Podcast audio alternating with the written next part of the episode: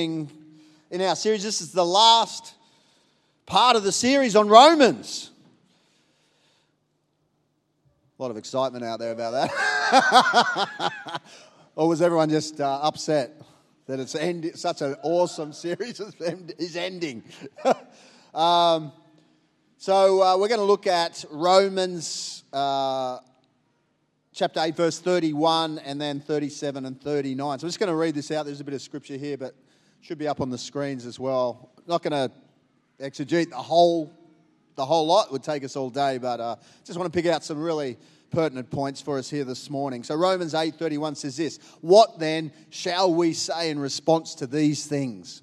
If God is for us, who can be against us?" He who did not spare his own son but gave him up for us all, how will he not also, along with him, graciously give us all things? In Romans 8, uh, 37 to 39, at the end of that whole passage, no, in all, in all these things we are more than conquerors through him who loved us. For I am convinced that neither death nor life, neither angels nor demons, neither the present nor the future, nor any powers, neither height nor depth, nor anything else in all creation will be able to separate us from the love of God that is in Christ Jesus our Lord. What an incredible climax to this whole uh, chapter of Romans. Just uh, there is so much in there for us. Um, like I said, I'm not going to dissect the whole thing, but you know, when Jesus began his ministry, he, he began to expound a revolutionary approach to life. It was different to anything that they'd known in regards to religious leaders.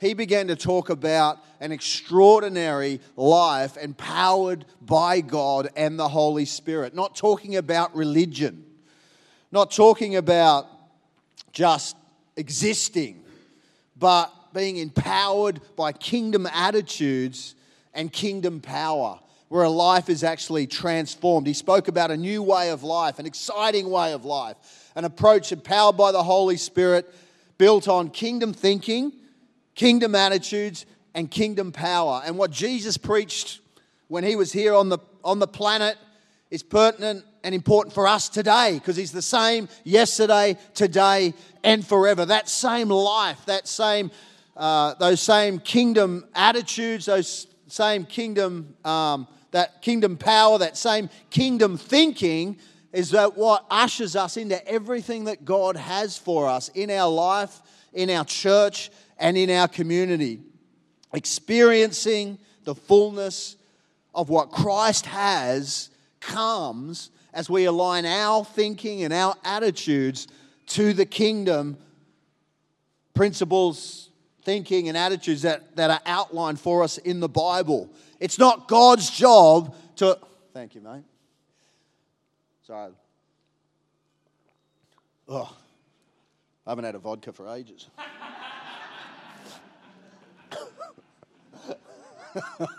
um, thanks, Jace.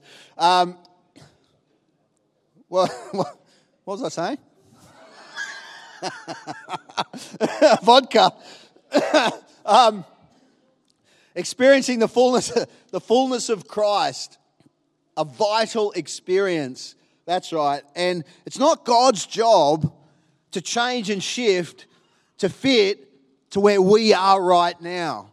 As believers, we are implored by the scriptures to begin to align our thinking and our approach and our attitudes to what God has put down in His Word. And when we do that, there's synergy. When we do that, power is released. When we do that, miracles occur.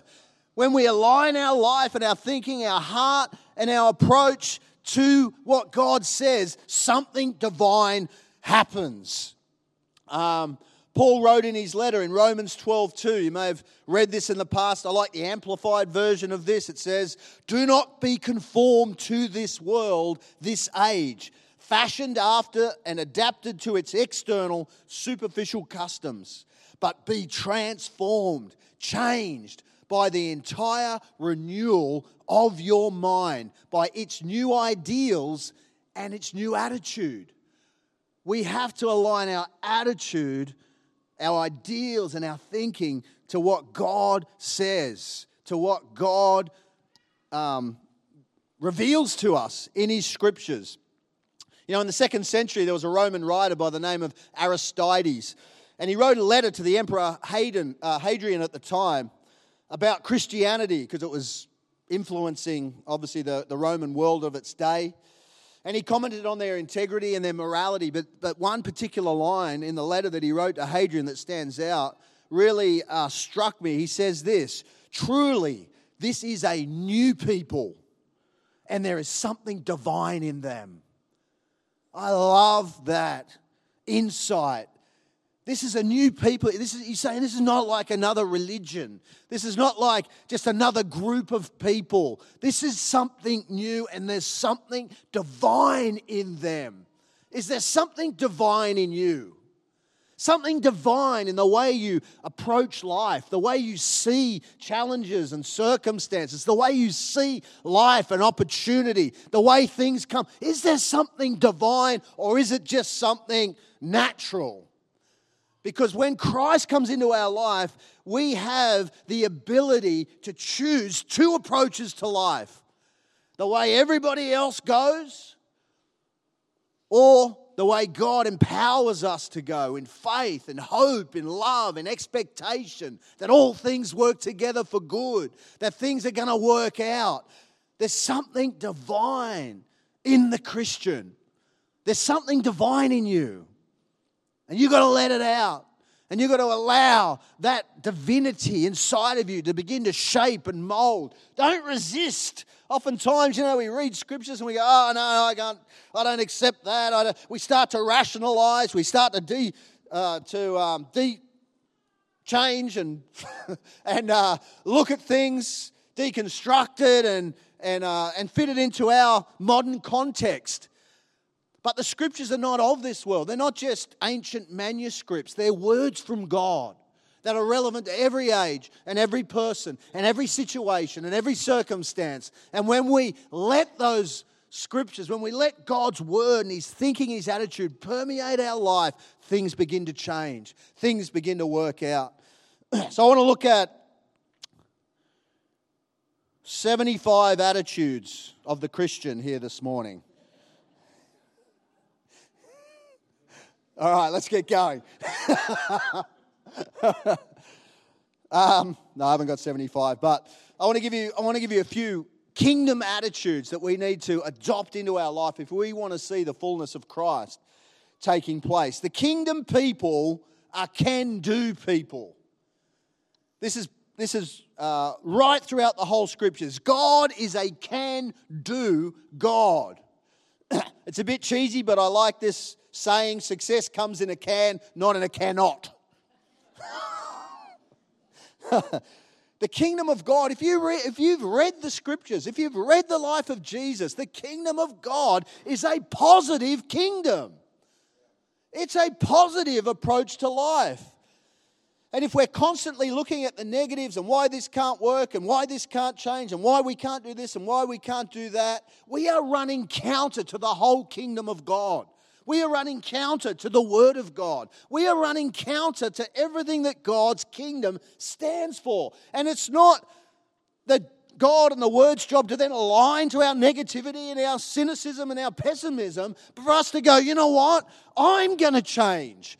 I'm going to let God's word permeate my heart, as it says in Romans chapter 12. I'm going to let it change my thinking so that I can shift to a place where the things that God has for me are and can come into my life, can change my world and my circumstances and my future in Jesus' name.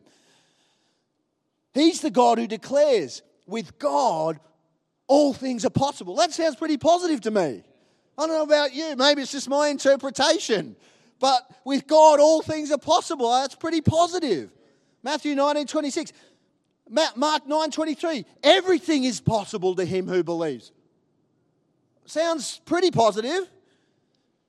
1 John 5 4. Whatever is born of God overcomes the world. 2 Corinthians 1:20 no matter how many promises God has made they are yes in Christ. And so through him, the amen is spoken by us. See, there's the. There's the synergy. There's the, the connection right there. The promises of God are yes, and so through Him we say amen. You know what amen in the original language? It actually means so be it. It's a saying, you know what? I'm going to agree with it. I'm going to accept that as true. I may not be experiencing it in my circumstances right now. It may not be a reality for me right now, but I am going to believe it. I'm going to go, so be it in my life. That's what amen is. It's, a, it's an agreeing statement. So notice, amen. Notice, so notice we have to be in agreement with the promises for these things to work. They don't just work by osmosis. Faith releases the promises of God. Faith is a, is a saying, the Bible says faith is the substance of things hoped for, the evidence of things not seen. In other words, you may not be experiencing it right now, but through the promises of God and by making a decision to believe God's word, we begin to exercise faith for things that we aren't seeing right now and that releases God's power to bring change to our circumstances. But if we're there going, oh, it's never going to happen, it's never going to change, nothing's ever going to work out, then guess what? You're actually fulfilling your own prophecy. Faith is positive, it's not negative. Hope is positive, it's not negative. Love is positive, it's not negative. And they're the three foundational attributes of the kingdom of God faith, hope, and love. Faith, hope, love, and pessimism. I don't read it in there. James 1 5 to 6 in the message translation says this If you don't know what you are doing, pray to the Father. If you don't know what's going on or what's happening in your world or what you should be doing or what decisions you should be making, then pray. He loves to help. You'll get his help and won't be condescended to when you ask for it. Ask boldly, believing without a second thought. People who worry their prayers are like wind whipped waves. Don't think you're going to get anything from the Master that way, adrift at sea, keeping all your options open. That's how we approach life sometimes, don't we? Well, I'll, I'll give God a shot, but if that doesn't work out, I'll, I've got all these other options lined up. And he's saying, if that's the way you approach it, guess what? You're not going to get anything from God. Because that's not faith. That's like, God, what do you want me to do? We hear from God. We obviously get godly advice and, and, and we get direction. And then we say, I'm going to see that come to pass. That doesn't mean you don't plan, you don't strategize, you don't work things out, you don't think about it. It's just saying if you're approaching God just like another option, then it's not going to work out for you. Um, and if we're always looking at the negatives, we won't see the positives. We won't see the opportunities when they're there. I was reading recently about a guy by the name of Richard Wiseman. He wrote a book called The Luck Factor. And he did experiments. He's a social, a social psychologist. And he, he did experiments and he placed an ad in the paper and he asked people, either people who, who felt that they were extremely unlucky or extremely lucky, to reply to this advert. He wanted to do an experiment with people who thought, oh, just, I'm, I'm so unlucky. Nothing ever seems to work out for me. I always miss out. He, he wanted those people or people who just said, man, I just, things just, I'm just lucky. I'm a, I seem to be a lucky person. And he got them to apply to him and he, and he did an experiment with them. This is what he did. Each person that applied, he sent them a newspaper. And he said, I want you to, I want you to let me know. Uh, the experiment is I want you to count how many pictures are in the paper and send me through the answer. Count them all up and send it through. In the middle of the, in the, middle of the paper, he'd put a half page ad that said, If you see this ad and let the experimenter know, we will give you $250. The experiment ends here. This is the experiment. So there's a half page ad. So count, count, they're told to count up all the pictures, but right in the middle there's a half page ad that says, if you see this ad, ring us back or let us know, the, let the experiment know, we'll give you $250. The amazing result of this experiment was overwhelmingly, and he writes this in the luck factor, the people who saw themselves as overwhelmingly unlucky didn't see the ad.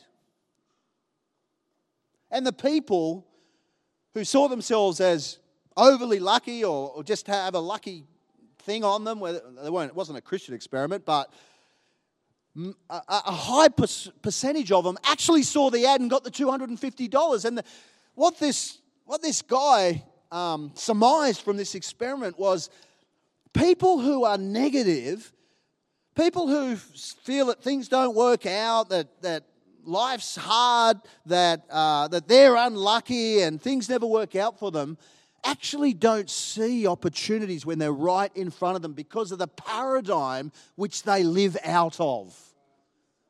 The paradigm that you view life affects everything that you do. That's why the Bible is constantly saying life works out for you. That Jesus Christ, and it's not just a social thing, but there's an element of changing the way we see life in the scriptures that empower us to see that life and opportunities are there wherever we look. And if we constantly go around going, oh, it's not going to work out, this doesn't work out, I'm so, you know, I, I, always, I just miss out on opportunities when they come, guess what? There may be opportunities right in front of you and you're not even seeing them. You need to change. You've got to change the way you're approaching your life. You've got to believe that when God says that all things are working together for good for those who love, don't put in there except for me. God works all things together for good for everyone except me. No. Accept these things as true. Accept the Word of God as God's truth for you. It will change the way you think. It'll change the way you perceive life. It'll change the way you see your future. Does that mean everything's always rosy and fantastic? Not at all. And last week, if you were here, if you weren't, if you weren't here, I encourage you to get the message. But I, I talked about that other experiment uh, of another social um, psychologist about uh, learned, um, learned behaviors of failure and um, again, a similar type of approach where when people are trapped, when they feel like they can't get out, they don't see opportunities, even when they're there. Let the Word of God change the way you see life, change the way you see your life, your circumstances, and your future. The Bible says all things are working together for good. It says, Greater is He who is in you than He who is in this world. That you can do all things through Christ who gives you strength. Over and over and over again, there's these scriptures, and oftentimes we just dismiss them because they don't align with our current reality. But that's not the purpose of the Bible. We don't accept truth dependent upon whether it aligns itself with our current reality. We say, This is true, and I'm going to align my current reality with what it says. And I'm going to begin to believe it, and I'm going to begin to act upon it, and I'm going to begin to live my life like it's true. And then our circumstances, our life, and our future begins to align with the promises of God. That's the way it works. That's how faith works. That's how the kingdom works. Okay, that's number one of 75. Kingdom can do people. Number two, king, kingdom people are thankful people. You know, the Bible says that in the last days, those days are going to be marked with thanklessness and ingratitude. Don't be that kind of person. That's 2 Timothy 3 2, it says that. Don't be that kind of person a society that's filled with thanklessness and ingratitude. Be a thankful person. When people do stuff for you in a restaurant or they're serving you in some way, show thanks, show gratitude. Don't just expect things in life. Be a gracious, thankful person. Be saying thanks and showing appreciation. William Shakespeare said in his, in his play, As You Like It, Blow, blow, thou winter wind. Thou art not so unkind as man's ingratitude. Man's ingratitude, it's, it's ugly, isn't it? So ugly when you do something for someone and they just, they, they don't even acknowledge it. Like when you let someone in in traffic. Have you ever noticed that? Oh, that gets me so angry. you like, you let them in and then they just come in and they don't say thanks or they don't show any indication. Or this one is a painful, well, it's not painful, but it's annoying as well. So you let someone, you let this person in, and then they're going down the road a bit, and someone else is trying to get in, and they speed right up and block it right off so that that person can't go in. And I'm like, man, I just showed you grace. I just showed you gratitude and I let you in and you're not. Oh, anyway. There's a lot of people out there with the curses of God on them. No, I'm but isn't that, is it, am I the only one? Put your hand up if you felt the same. What are all you other people doing? You obviously, you obviously don't drive. oh, but in gratitude, don't be like that. Be a gracious person, be a thankful person. Um, number three, kingdom people are joyful people. These are attitudes of the kingdom that we need to allow to permeate our heart. 69 times in the New Testament, we find the word rejoice. Rejoice. Be a joyful person. Life's not perfect, but there's, you can see the silver lining in everything. There's a story of a guy who, who wanted to cheer his friend up who was quite pessimistic, always negative and cynical about life. And he said to his friend, Oh, I've got this, I've got a dog, and this dog has incredible ability. He's like, Yeah, I'll believe that when I see it. He goes, Come down here. He takes him down to the lake gets a stick and he throws the stick out on the lake, and the dog runs on the water. Runs on the water all the way out, picks up the stick, runs back on the water, and drops the stick at, the, at, at his friend's, at his master's feet. And he says to his mate, What do you reckon? And he goes, Stupid dog can't even swim. The negative, the cynical, always looking at why things aren't working, why aren't things aren't good. Change all that. Change it. Let the Spirit of God change the way you see and view your life. You'll feel better, and everyone else will be much feel much better about it as well. Mother Teresa said this when she was asked what are the requirements for working with her in the, in the poverty of Calcutta. And she said this the desire to work hard and a joyful attitude the desire to work hard. Oh, surely you've got to be able to pray for hours and hours a day. Surely you've got to have the gift of mercy. Surely you've got to have, you know, uh, uh, an ability to persevere. Yes, you've got to work hard, but you've got to be able to carry a joyful attitude on the inside. You've got to bring joy to others. That's what God does. He fills us with joy, not dependent upon our circumstances, but a joy that comes that is divine. It's divine. Let it out. Everyone say, let it out. Turn to the person next to you and say, let it out. over and over again, the word rejoice. And you can look them up. I've got a stack of them here, but we're moving on. We've still got 73 to go. Um, kingdom people have a high appreciation of life. Don't, you know, some people just complain about everything, and some of these are similar, but their job's no good. They don't have enough money. The weather's too hot. The days are too long. The holidays are too short. They don't have any friends. Nothing's ever good enough. Jesus says, I've come that you might have life and life in abundance. Life, you've got an abundant life if you've got Jesus. You've got it. You may not recognize it, but you've got it. So make the most of it. Someone once said, Things turn out best for people who make the best of the way things turn out. I tried to find in the Bible, but it's not there. but I think it's I think it's great wisdom anyway. Things turn out it's biblical esque. things turn out best for people who make the best of the way things turn out. This is a kingdom attitude. It's a kingdom attitude. Number five, kingdom people place a high value on people. The kingdom is about people, it's about building up people. It's about helping people be the best people that they can be. It's not about pulling down people. It's about treating people with respect, no matter who they are, no matter where they're from. I like what Josh had to say in that. That was such a great uh, tithe message. Josh, fantastic. But we don't approach people based on their ethnicity or their background or their um, demographics or anything like that. We see them through the gospel, which are brothers and sisters created in the image of God to be treated equal and with respect, no matter who they are, no matter where we find them. That's what we do. We recognize uh, that the kingdom of God is about God and it's about people at the end of the day.